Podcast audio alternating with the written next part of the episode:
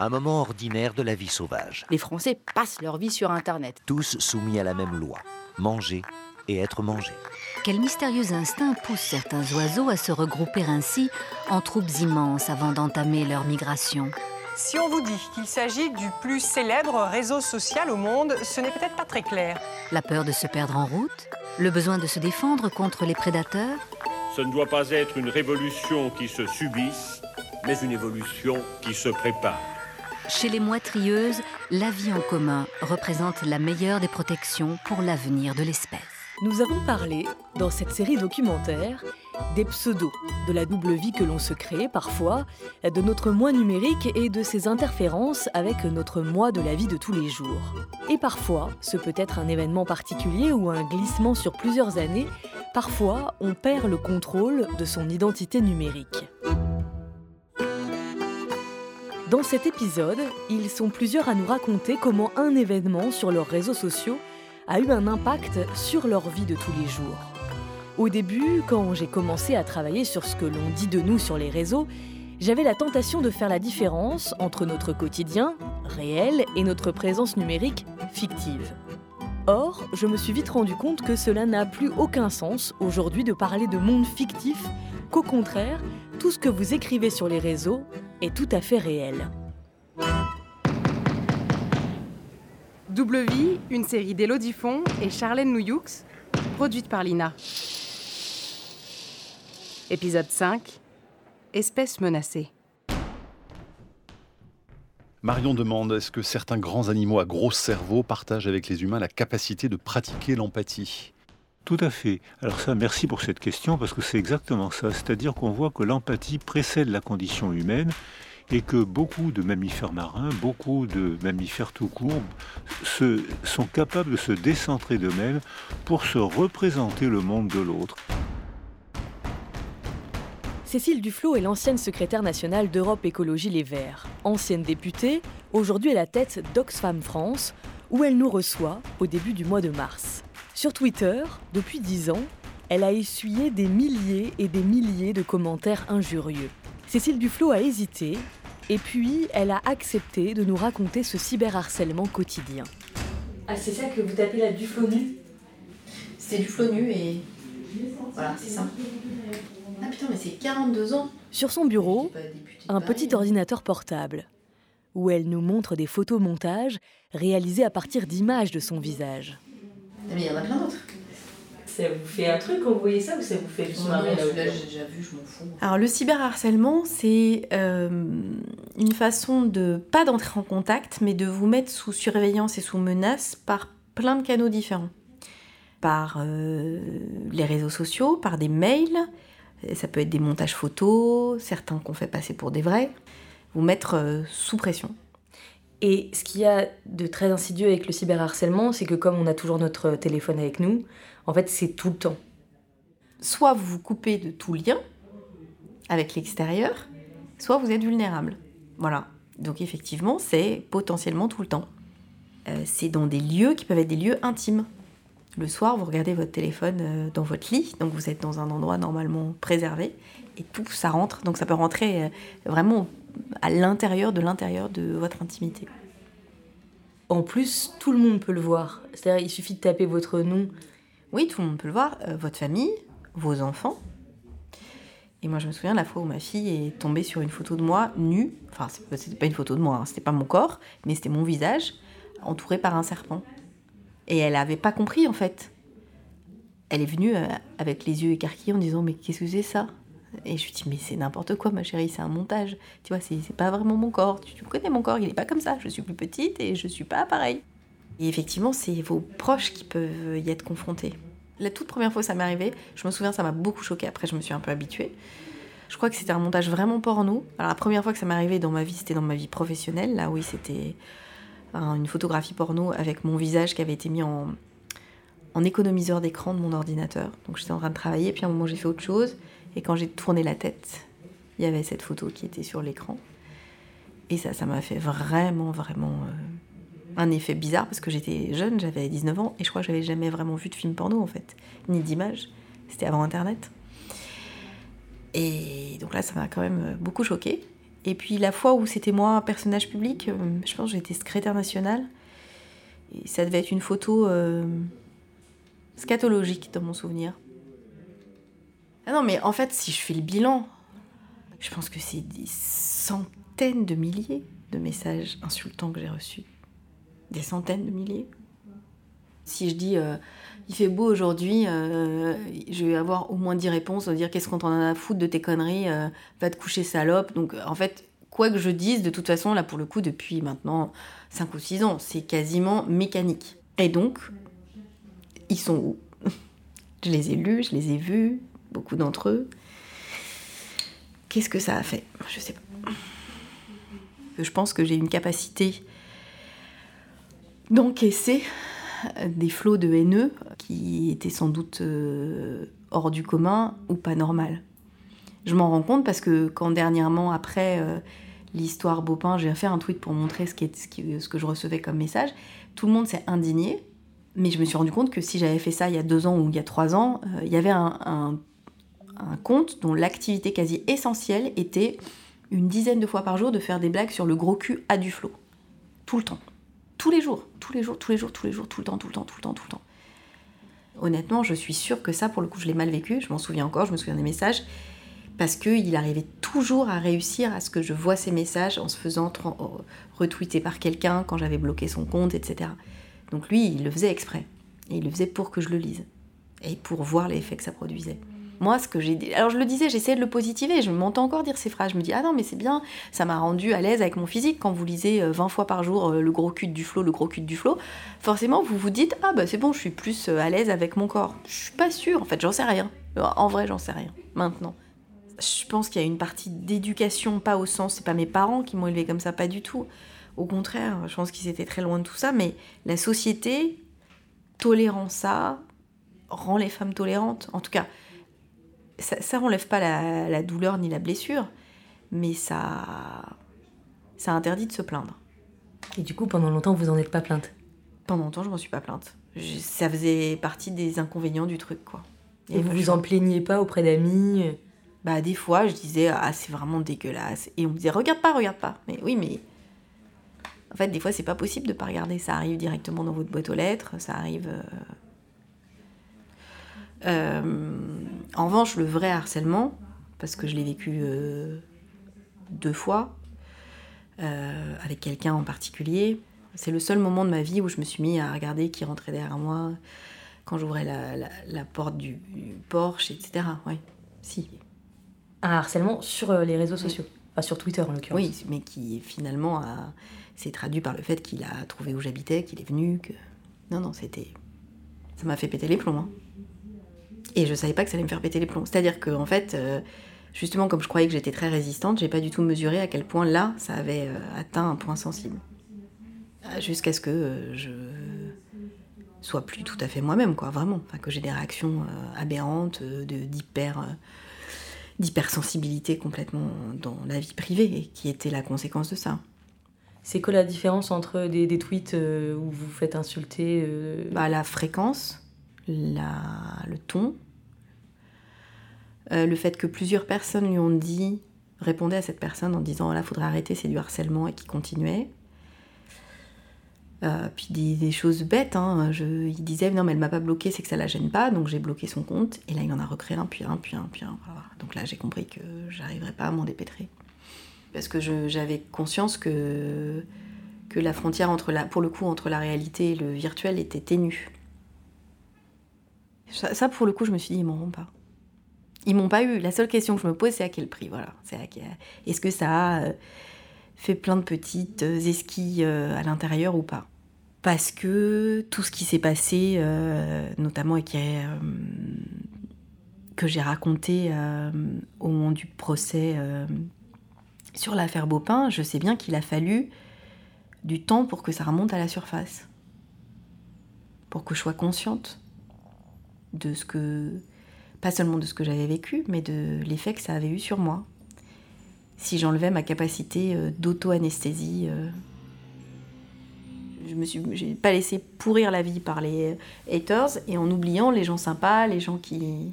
Et franchement, euh, pour le coup, ça y est, enfin, Je veux dire, ce qui s'est passé après l'histoire euh, de Beaupin, les messages que j'ai là, les, les, milliers de messages que j'ai reçus de soutien, vraiment, je ne peux même pas les compter. Euh, ça a réparé des années. Je me suis dit, en fait, il y a des tonnes de gens sympas, quoi. Voilà.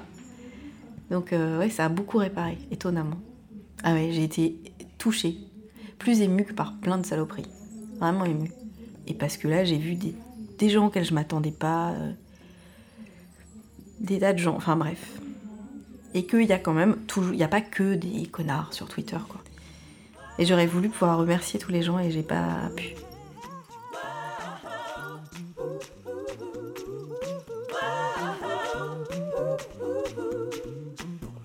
Est-ce que vous avez vu ce, film extraordinaire d'un hippopotame qui protège une gazelle contre un alligator?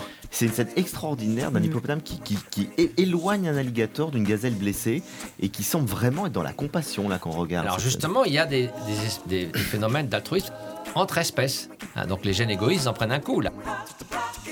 Selon un sondage Opinionway réalisé en début d'année 2019, la moitié des 18-30 ans disent avoir déjà subi au moins une situation de cyberviolence.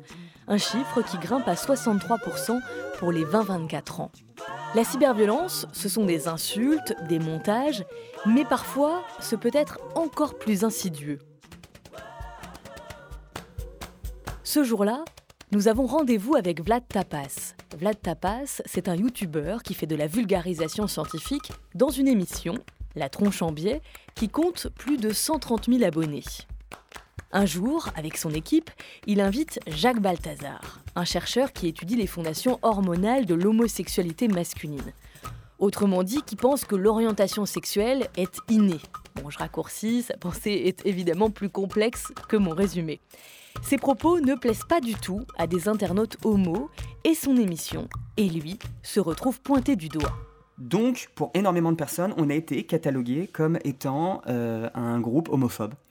Tellement à l'opposé de nos idées, en vrai, ça a aucun sens. Ça a aucun sens de penser ça. Quand- on a lu les, les avalanches de tweets qu'on s'est qu'on- s'est pris, les articles de blog qui disaient qu'on était homophobe, mais on n'a rien compris. C'était invraisemblable pour nous. Et il y a eu un événement, il y a un événement scientifique, je ne vais pas le nommer parce que j'ai pas envie euh, qu'il soit mal vu, parce que c'est un très très bon événement de vulgarisation scientifique et c'est juste un accident bête qu'il y a eu. Euh, mais il y a quelqu'un qui a tweeté à cet événement scientifique. euh, J'ose espérer que pour la prochaine édition, la tronche en biais ne sera pas invitée. Non, on ne veut rien avoir à faire avec ces gens. Ils ne participeront pas à notre prochaine édition. Et, euh, et le mec qui avait posé la question en premier lieu euh, a continué à me critiquer, a continué à m'injurier, jusqu'à ce qu'il arrive au moment où il dit De toute façon, vous êtes la preuve qu'on peut être homosexuel et homophobe. Et, et là, le temps s'est un peu arrêté. Est-ce que je viens de me faire outer sur Internet, là? Par un mec lambda qui sortait de nulle part. Alors, ce que je soupçonne, c'est qu'en fait, j'ai appris par la suite qu'il avait été bénévole sur ce même événement l'année précédente, donc une année où j'avais été invité mon orientation sexuelle ne me pose absolument aucun problème, donc en off, j'avais aucun problème à évoquer mon orientation sexuelle. En tout cas, euh, je ne sais même pas à quoi il ressemble, je ne le connais ni d'Ève ni d'Adam. C'est vraiment juste une personne.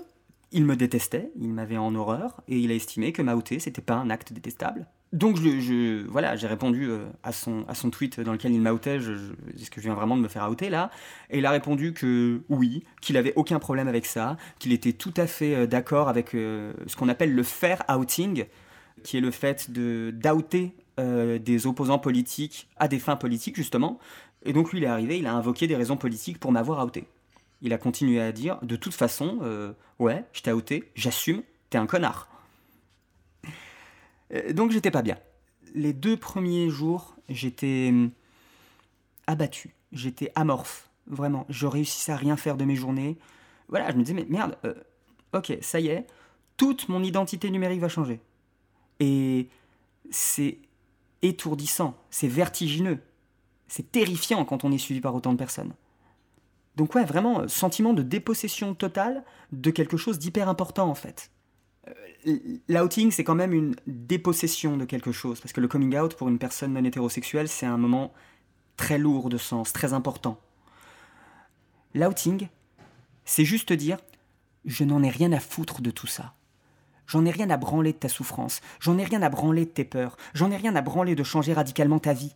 C'est moi qui vais décider, que les gens sauront ce que tu es. Et même si on n'a pas honte d'être queer, même si on n'a pas de problème avec notre propre identité, on ne sait jamais à quel point notre entourage pourra peut-être en avoir. C'est pour ça que l'outing c'est dégueulasse. Parce que l'outing c'est déposséder une personne d'un moment qui est décisif dans sa vie. Et ce gars m'avait dépossédé de ça. Ce gars m'avait dépossédé du droit de choisir quand et si je voulais dire si j'étais queer. Et à partir du moment où l'information est disponible, et puis sur Internet, Dieu sait qu'on peut retrouver des choses, ben j'estimais que, la chose était faite. Oui, ça aurait pu sombrer dans l'oubli. Et peut-être même que ça, ça aurait tellement sombré dans l'oubli que personne n'aurait jamais été au courant. N'empêche que l'acte était là. Et sur le plan de ce que ça représentait pour moi, ben, c'était fait quoi. C'était fait. J'avais été outé.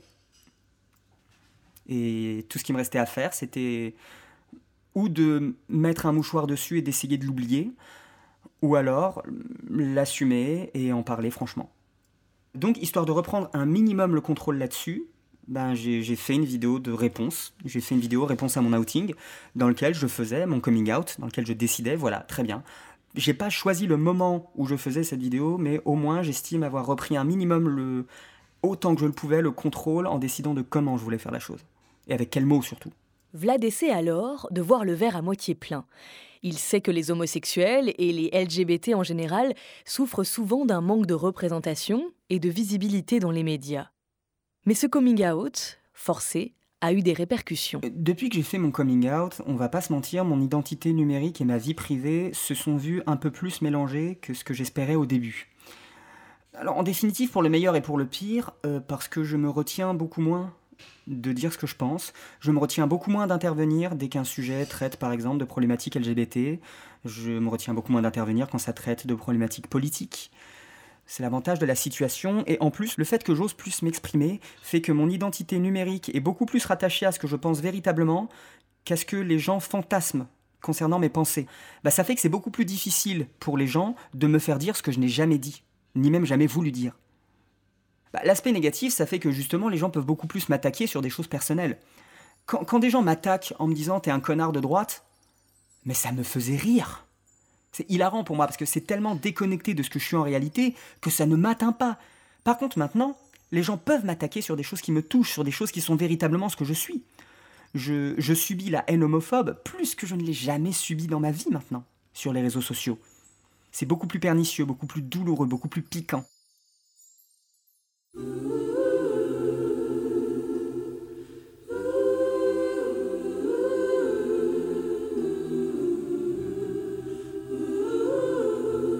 Je voulais absolument que l'on puisse entendre, dans ce documentaire, Rémi de Blois.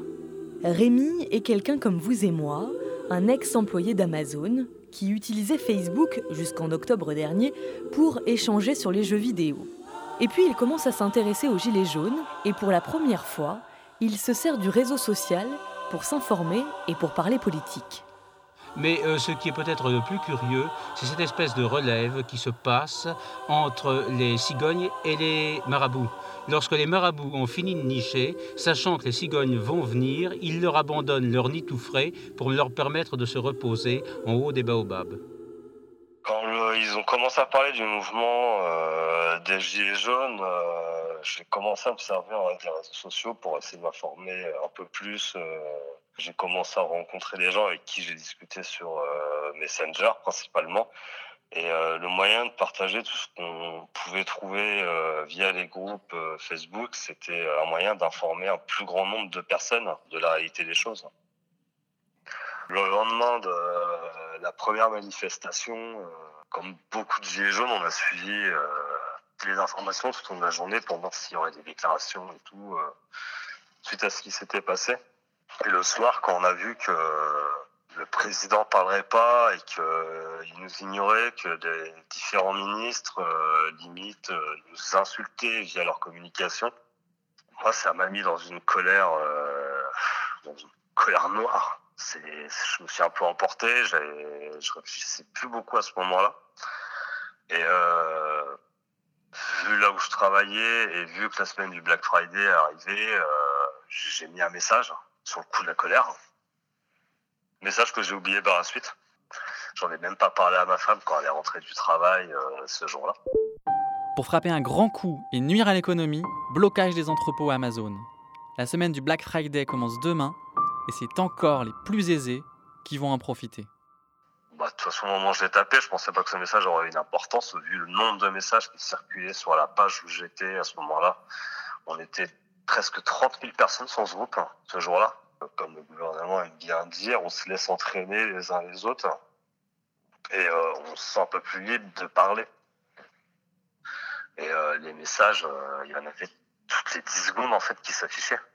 Donc mon message, il est passé parmi tant d'autres et il est passé complètement inaperçu parce que j'ai pas eu de notification via Facebook me disant que quelqu'un avait aimé le message, avait partagé mon message ou avait même commenté mon message jusqu'à mon entretien individuel où ils m'ont donné une feuille avec le message écrit dessus. C'est vrai que je m'en souvenais pas. Après, je pensais pas qu'on pouvait surveiller non plus euh, les groupes. Une grande surprise. Euh, le lendemain, moi, j'ai voulu aller travailler comme tout le monde. J'étais du matin, mais je me suis retrouvé sur un blocage. Du coup, j'ai fait demi-tour. Le lendemain, c'était euh, la même chose. Du coup, moi, je me suis mis en grève pendant deux jours au niveau de mon travail. J'ai pu travailler le jeudi matin. Et en fait, en revenant chez moi l'après-midi, la compagne qui m'annonce que j'ai reçu un courrier recommandé euh, d'Amazon. J'ai ouvert le message et euh, là, j'ai découvert que j'étais euh, mis à pied à titre conservatoire pour des faits graves. J'étais convoqué à un entretien individuel en vue de mon licenciement le 29 novembre. J'ai pas trop su pourquoi à ce moment-là j'étais convoqué. Je voyais pas ce que j'avais fait de mal, surtout par rapport à mon travail. J'avais pas, pas de problème relationnel avec mon employeur. Et le 29 novembre, euh, bah là, j'ai découvert pourquoi j'étais convoqué. C'était euh, ce fameux message. Ils m'ont dit que j'avais euh, nuit à l'image d'Amazon, que ça allait contre mon obligation de loyauté envers mon employeur, ce que j'avais écrit. Donc moi, dans ma tête, c'est vrai que le temps de me rendre compte de ce qui se passait, ça a été quand même assez compliqué. On va dire qu'on n'est pas prêt, quoi. Après, il y a Noël qui arrivait et je voulais surtout pas gâcher cette fête-là euh, à mes enfants. Dans ma tête, c'est je vais me battre et euh, je vais préparer une fête de Noël tranquillement en famille. Ça m'a permis de me changer les idées euh, tout de suite. Mais c'est surtout que ça met un peu, ça nous met un peu dans la parano dans la tête de se dire qu'on est quand même surveillé sur les réseaux sociaux par son employeur. C'est une pratique qui est complètement illégale par la loi d'être surveillé à l'extérieur. Mon employeur m'a jamais dit que j'étais surveillé à l'extérieur, notamment. Et euh, il aurait dû le faire. C'est pour ça que moi j'ai décidé d'attaquer Prud'homme et de demander ma réintégration euh, au sein de l'entreprise euh, pour montrer à tout le monde que Amazon c'est sont que des êtres humains. Faut pas avoir peur d'attaquer un tel groupe au Prud'homme. Ils peuvent pas tous se permettre non plus aujourd'hui. Il y a des lois. Je regrette que l'avoir mis sur une page publique, en fait, finalement. Je regrette pas ce que j'ai écrit, à aucun moment. C'est ma façon de penser, on peut pas, on n'a pas à regretter euh, ce qu'on pense euh, parce qu'on subit, euh, on subit au quotidien. Donc après, regretter ce qu'on a écrit, c'est un peu tard de toute façon même. Maintenant, comme ma femme a déplore, c'est je m'attends, je. Mais c'est vrai que je partage beaucoup moins, je commande beaucoup moins les publications de euh, peur que ça se joue contre moi euh, dans mon affaire et euh, même parfois la peur qu'on toque à ma porte et qu'on vienne me chercher. Je suis tombé loin dans la parano après mon licenciement quand même. C'est devenu quand même compliqué aujourd'hui, on a l'impression de posséder la liberté d'expression. Rémi Deblois n'est pas seul, évidemment, à avoir perdu son travail pour un message Facebook, un tweet, un post Instagram, pour un lip-dub loupé, pour avoir critiqué ses collègues sur sa messagerie privée, mais sur son ordinateur professionnel, pour avoir menti sur un arrêt maladie, ou bizarrement, vous vous retrouvez tagué sur des plages paradisiaques de l'île Maurice. Merci à votre beau-frère qui ne peut pas s'empêcher de mettre en ligne 10 photos par heure Tous ces cas sont réels, et je vous parle même pas de tous ceux qui pourraient se faire virer si on apprenait à quel point ils s'inventent des expériences extraordinaires sur LinkedIn. Parce que parfois, on aimerait bien que notre identité numérique reste discrète, qu'elle nous laisse nous servir d'elle pour nos petits et gros mensonges. Tellement cool de fêter la quarantaine entouré de ses vrais amis. Enfin l'âge où seuls comptent les amitiés durables et sincères. Je suis toute seule depuis mon divorce et je vais fêter mes 40 ans avec ma mère. En train de kiffer la vie de freelance. C'est tellement une joie de vivre de sa passion. Je suis au chômage, c'est la merde. Et en plus, personne ne veut de moi, car je suis en procès avec mon ancien employeur.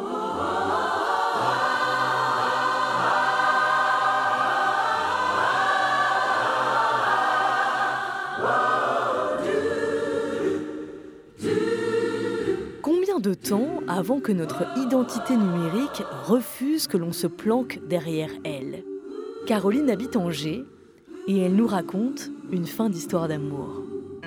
Non, j'ai pas longtemps eu une double vie numérique. Moi, ça, ça a surtout commencé parce que j'étais pas bien dans mon couple, qu'il y avait euh, zéro euh, vie sexuelle depuis plusieurs mois, voire plusieurs années, et que euh, moi, il y a eu un moment où j'ai ressenti un vrai manque, euh, d'abord affectif, et au bout d'un moment vraiment sexuel. Donc moi, j'ai commencé par euh, m'inscrire sur des sites de relations extra-conjugales. Le problème, c'est que sur ces sites-là, quand même, les filles qui recherchent des filles sont souvent des femmes mariées à des hommes qui recherchent une première expérience sexuelle avec une femme. Et comme en plus, il y a beaucoup de faux profils de mecs qui essayent d'aborder des filles comme ça, mais en se faisant passer pour des filles aussi, euh, dès que je parlais euh, de ma femme, tout le monde pensait que j'étais un mec et donc me rayait de la liste euh, direct. Donc ça, c'était assez euh, frustrant déjà parce que j'étais sur un site comme ça, ça génère quand même un petit stress hein, de, mentir, de chercher ailleurs, tout ça, et quand en plus on ne prend pas au sérieux. Donc cette période-là, elle a été assez courte, ça a duré même pas un été. hein. Vraiment, en parallèle, j'ai j'ai beaucoup beaucoup discuté, je me suis beaucoup rapprochée avec euh, une copine d'une autre copine que je croisais à certains anniversaires, certaines soirées, tout ça, et hum, qui me plaisait pas, à laquelle j'avais jamais pensé comme ça. Moi, j'étais mariée, j'avais des enfants, tout ça. Et puis, je me suis tellement rapprochée de cette amie que, ben, il y a un moment, euh, je lui avais dit que hum, moi, je cherchais euh, pas grand-chose, je cherchais juste quelqu'un de consentant pour, euh, pour coucher avec moi, parce que j'étais arrivée à un moment de, de, telle frustration que c'en était vraiment euh, arrivé juste à ça. J'avais besoin de quelqu'un de consentant pour coucher avec moi. Et elle m'a répondu, bah, écoute, si jamais euh, tu trouves pas, sache que moi, je suis consentante. Et sur le coup, ça m'a fait marrer, parce que vraiment, c'était quelqu'un avec qui je discutais super bien, on parlait plein de choses et tout, mais ça m'avait jamais traversé l'esprit. Donc j'ai trouvé ça assez culotté, et puis rigolo aussi, et puis je suis passée à autre chose. Et puis je suis rentrée, on s'est vu, et puis tout ça, et une chose en entraînant une autre, bah euh, oui, on, est, passé au stade supérieur. Et j'ai eu une, une double vie comme ça, et sur Internet et en vrai, parce qu'on communiquait quand même du coup beaucoup, beaucoup euh, via Messenger, via diverses applications, tout ça, presque deux mois, deux mois et demi, quelque chose comme ça. Euh, après, moi, je suis quand même quelqu'un qui est hyper connecté. Je suis en, en permanence en train de discuter avec des copines, avec euh, euh, sur Facebook, machin et tout. Donc, elle m'a pas vu plus au téléphone que d'habitude non plus. Ça, ça a joué pour moi d'être déjà hyper addict euh, auparavant de mon téléphone. Au final, je suis même pas sûre qu'elle ait vu qu'il y, avait un changement à ce niveau-là. Le truc, c'est qu'il y a une fois où moi je suis allée bosser et puis bah, elle, elle était malade, elle est restée à la maison et elle devait sentir un truc quand même. euh, bah, de toute façon, j'étais en train de m'éloigner moi aussi, hein, parce que tu peux pas commencer une relation comme ça avec quelqu'un d'autre, rentrer le soir à la maison et tout et être complètement à l'identique. Ben, elle a ouvert mon ordinateur. Ce que j'avais pas du tout anticipé, c'est que j'utilisais à ce moment-là un, navigateur qui affichait tous les messages Messenger au fur et à mesure qu'ils arrivaient. Et donc elle a pris mon ordinateur pour regarder un film, et puis il y a un message qui est apparu, puis un deuxième, puis un troisième, et en fait on était en train de s'échanger des messages bah, sur nos téléphones respectifs, loin, mais elle, elle avait en direct sur l'ordinateur tout notre échange. C'était très très explicite. Des phrases du style euh, vivement qu'on se retrouve, je suis pressée de te voir, euh, je suis pressée de t'embrasser, enfin ce genre de choses. C'était pas nécessairement euh, hyper sexuel, mais enfin c'était quand même assez explicite pour qu'il n'y ait pas d'ambiguïté quoi. Et là, Bon, bah là, ça a été le début de la fin, vraiment. T'as pas eu une espèce de descente d'organes? Sur le moment, en plus c'était en hiver, je, travaillais, j'étais dans un endroit pas chauffé, je me gelais. Bah, tout d'un coup, j'ai eu très très chaud. si, c'est vrai que là, ça fait bizarre quand même, parce que je pense, il y a deux secondes et demie, j'ai pas compris ce qui se passait. J'ai pas tout de suite capté de quoi elle me parlait, enfin, si, de quoi elle me parlait, mais comment elle avait réussi à faire ça. Et si, si, il y a eu, euh, bah, ça a duré, ouais, deux secondes et demie, où je me suis dit, ah putain, et oui, oui, j'ai eu très très chaud. Et vraiment, j'ai même pas cherché à nier, vraiment, je me suis dit, bon, allez, ça y est, c'est un signe, c'est maintenant qu'il faut que, que ça change. C'est une histoire qui se termine sur les réseaux sociaux, mais aussi une histoire qui démarre sur ces mêmes réseaux. Parce que figurez-vous que s'il y a bien un impact de nos vies numériques sur nos vies réelles, c'est le nombre de couples qui s'y forment. Arrobase, Elodie Font, c'est quoi, cette voix, praline. Arrobase Nathalie Georges, arrobase Elodie Font, à mon avis, elle est amoureuse. Arrobase Flavien Poulet, arrobase, Elodie Font, bien vu, vous observez bien les choses je trouve, smiley ou rose? Arrobase Nathalie Georges, arrobase Elodie Font, Illy, merci, c'est aussi ce que pense mon chat. Arrobase Flavien Poulet, arrobase, Elodie Font, il n'y a donc pas de madame ou monsieur Poulet dans votre vie Je vais vous expliquer. J'étais jamais sur réseaux sociaux puisque je suis vendeur à domicile. Et donc, euh, moi, j'ai jamais eu l'envie de me mettre sur des réseaux sociaux puisque je rencontre entre 100 et 200 personnes par semaine. Et pour moi, c'était totalement euh, illogique de faire euh, des amitiés virtuelles alors que bah, les- le contact, j'ai ça en moi puisque c'est mon métier. Et il se trouvait que je venais de divorcer. Hum, Divorce pas très facile d'ailleurs.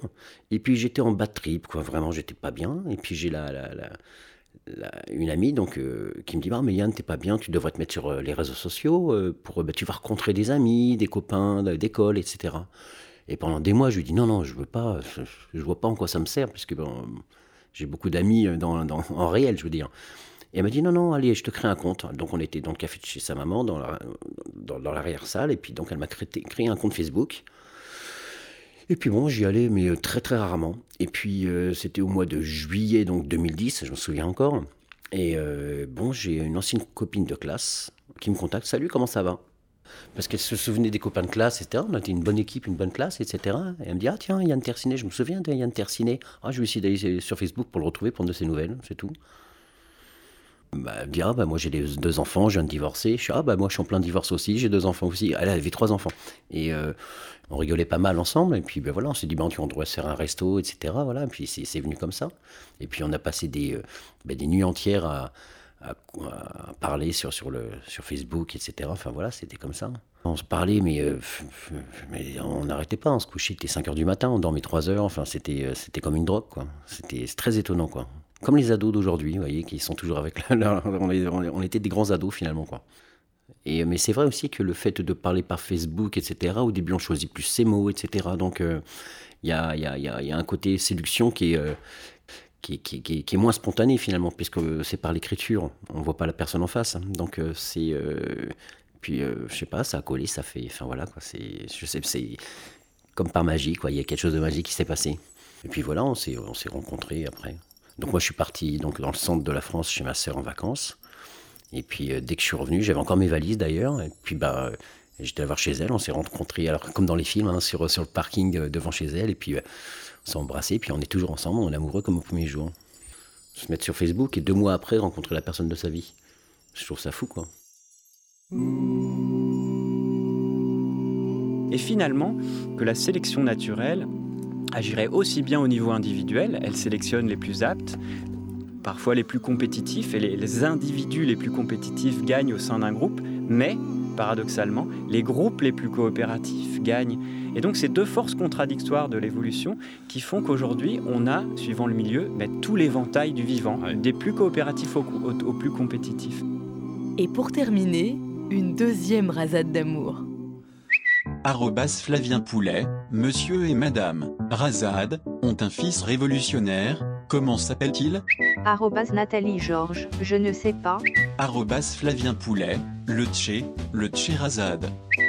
Nathalie Georges, elle est excellente. J'adore l'humour.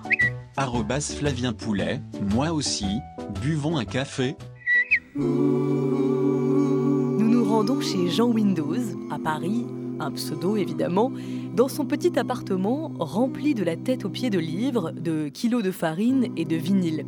Je précise parce que je ne pensais pas que l'on pouvait remplir autant un appartement.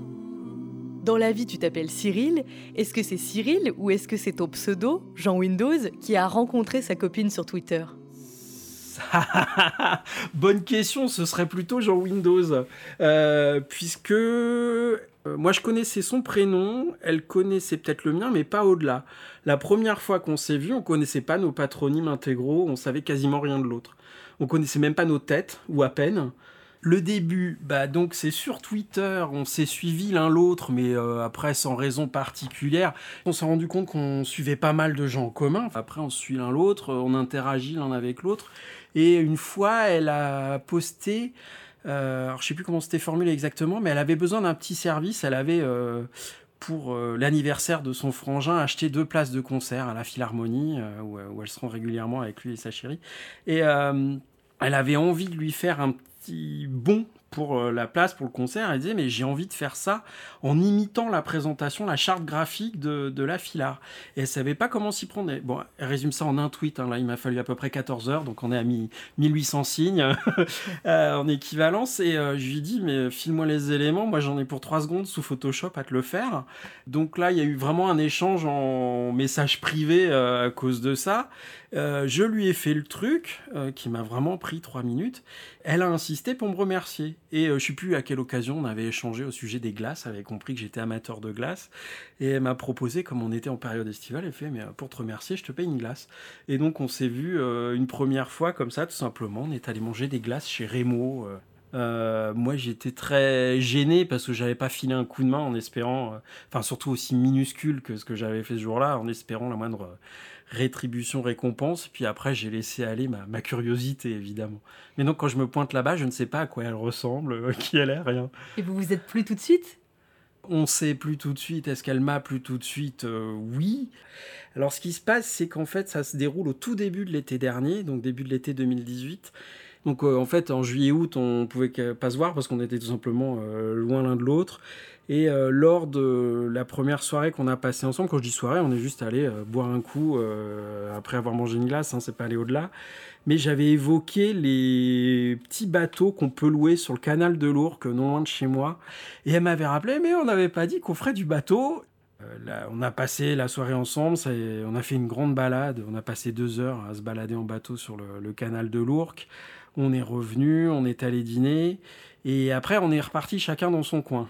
Il y a une chose, c'est que euh, moi j'aborde les gens très facilement, c'est pas un souci. Par contre, franchir le pas de dire à une fille qu'elle me plaisait, ça j'avais énormément de mal. Ça a été un gros problème dans ma vie. Euh, et peut-être que justement là, le, prisme du, de, l'écran a joué. Ça, c'est sûr que ça m'a ça m'a sûrement aidé. Mais euh, c'est là que ça devient rigolo, Twitter. C'est que moi, je reviens et je me dis, mais Cyril, t'es trop con, t'as rien tenté, c'est nul. Et en fait, je suis, je il doit être 23h30, un truc comme ça. Je suis chez moi et je suis dans un état d'énervement que j'ai rarement connu dans ma vie. Je m'en veux. Et il n'y a rien à faire. Je sais que je vais pas m'endormir. Et du coup, euh, bon, comme j'avais pas mal de boulot, que je travaille de chez moi, je fais, bon, tant qu'à faire, je vais rentabiliser l'insomnie, je rallume l'ordinateur et je bosse. Quoi. Au moins, je, vais faire quelque chose de, productif. Et donc, je me suis couché à 5 heures du matin, euh, vraiment euh, complètement explosé. euh, voilà. Pas content. Puis le lendemain après-midi, euh, je suis de retour sur Twitter et là j'échange non pas avec Béatrice, mais avec une de mes consoeurs traductrices qui elle s'est couchée aussi très tard parce que elle, elle avait un planning de boulot absolument intenable et que euh, elle avait été obligée pendant un temps de sacrifier euh, une partie de ses nuits pour pouvoir tenir les délais de, ses commandes. Et euh, j'ai, raconte qu'elle s'est couchée tard et puis moi je lui réponds comme ça, bah moi aussi, team couché à 5 heures du matin, un truc comme ça. Et là, tout d'un coup, surprise, je ne m'y attendais absolument pas, parce que j'avais aucune idée qu'elle pouvait suivre ce fil de discussion. Béatrice qui débarque dans mes messages, euh, mes DM, qui me dit euh, Comment ça, tu t'es couché à 5 heures du matin, t'as pas dormi, pourquoi? Et euh, bah là, du coup, j'ai expliqué que je m'en voulais de pas lui avoir signifié qu'elle me plaisait beaucoup, que j'aurais bien aimé que l'embrasser, tout simplement. Et à partir de là, notre histoire a connu une toute autre tournure, tout simplement. Pour tous les trucs affreux qui se produisent sur Twitter, de temps en temps, il se passe de jolies choses. Les réseaux sociaux ont des bons et de mauvais côtés, mais là, c'était le bon, justement, qui a primé. Et j'en suis ravi. Comme c'est le dernier épisode, j'en profite pour remercier Claire Fégreux pour ses conseils avisés et tous ceux qui ont accepté de témoigner dans cette série, c'était pas toujours évident. Merci aussi à toute l'équipe de l'INA. Aliénor Patou, Thierry Hippolito, Amandine Collinet, Christophe Rémy.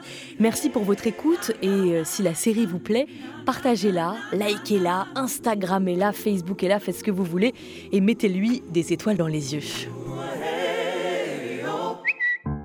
Arrobase Elodifon, arrobase Nathalie Georges, donc nous, même pas, un pauvre merci, on sent le pâté. Arrobase Flavien Poulet, arrobase Elodifon, moi j'aime beaucoup ça, le pâté. Arrobase Elodifon, arrobase Nathalie Georges, décidément, vous me plaisez beaucoup. Emoji petit cœur. Emoji petit cœur. Emoji petit cœur. Double Vie, une série d'Élodie Font et Charlène Nouyoux, mixée par Laurent Thomas et Grégory Chopard. Plus j'ai d'abonnés, plus je fais attention. Il y a deux identités, et c'est pas la même personne. J'ouvre beaucoup ma gueule et je veux que ça n'engage que moi. Mais quelque part, il y a un écran entre Cécile Duflo et moi. Et Cécile Duflo forme écran. C'est tout le paradoxe qu'on essaie de mettre en place. Réussir à maîtriser notre image tout en n'étant pas artificiel. Ouais, en fait, Internet, euh, tu vois, c'est vraiment. euh, tout est possible, quoi. Il n'y avait pas de filtre du coup. Je m'étais quand même un peu laissé aller, à mon avis, dans ce double jeu. C'est Twitter qui va juger finalement. Je sais même pas combien de gens seraient prêts à me tuer si jamais je donnais mon adresse en fait.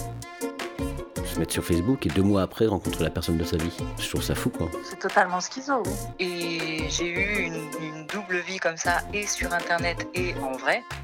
Et aujourd'hui, ben, en fait, je me rends compte que, que oui, euh, je suis. En fait, ce personnage, c'est c'est moi. À la fin en fait, de ce projet, euh, j'ai fait croire que j'étais mort. Il n'y a pas que des connards sur Twitter, quoi. Twitter, c'est un peu, euh, c'est un peu un octogone sans règles. C'était pas un, un monde double, c'était comme un, un monde parallèle, quoi. C'était c'était autre chose, c'était ailleurs. C'était un endroit où, euh, où c'était pas vrai.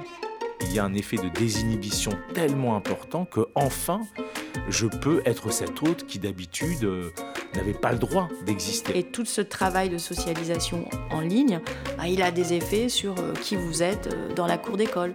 C'est une manière à certains moments de, de se faire connaître, de se faire même un peu plus apprécier et de rentrer dans des groupes. T'en as qui sont en prison à cause de ces insultes au président, et ça, ça se fait toujours évidemment sur les réseaux sociaux. Et, et là, le temps s'est un peu arrêté. Est-ce que je viens de me faire outer sur internet là? Pour tous les trucs affreux qui se produisent sur Twitter, de temps en temps, il se passe de jolies choses. Je crois que je me suis même pas posé la question d'être moi-même sur Internet. Je me suis posé la question de qui est-ce que je viens pouvoir être? Ce podcast s'inscrit dans l'atelier de l'audiovisuel public. C'est un appel à projet d'Arte France, France Télévisions, France Média Monde, l'INA, Radio France et TV5 Monde.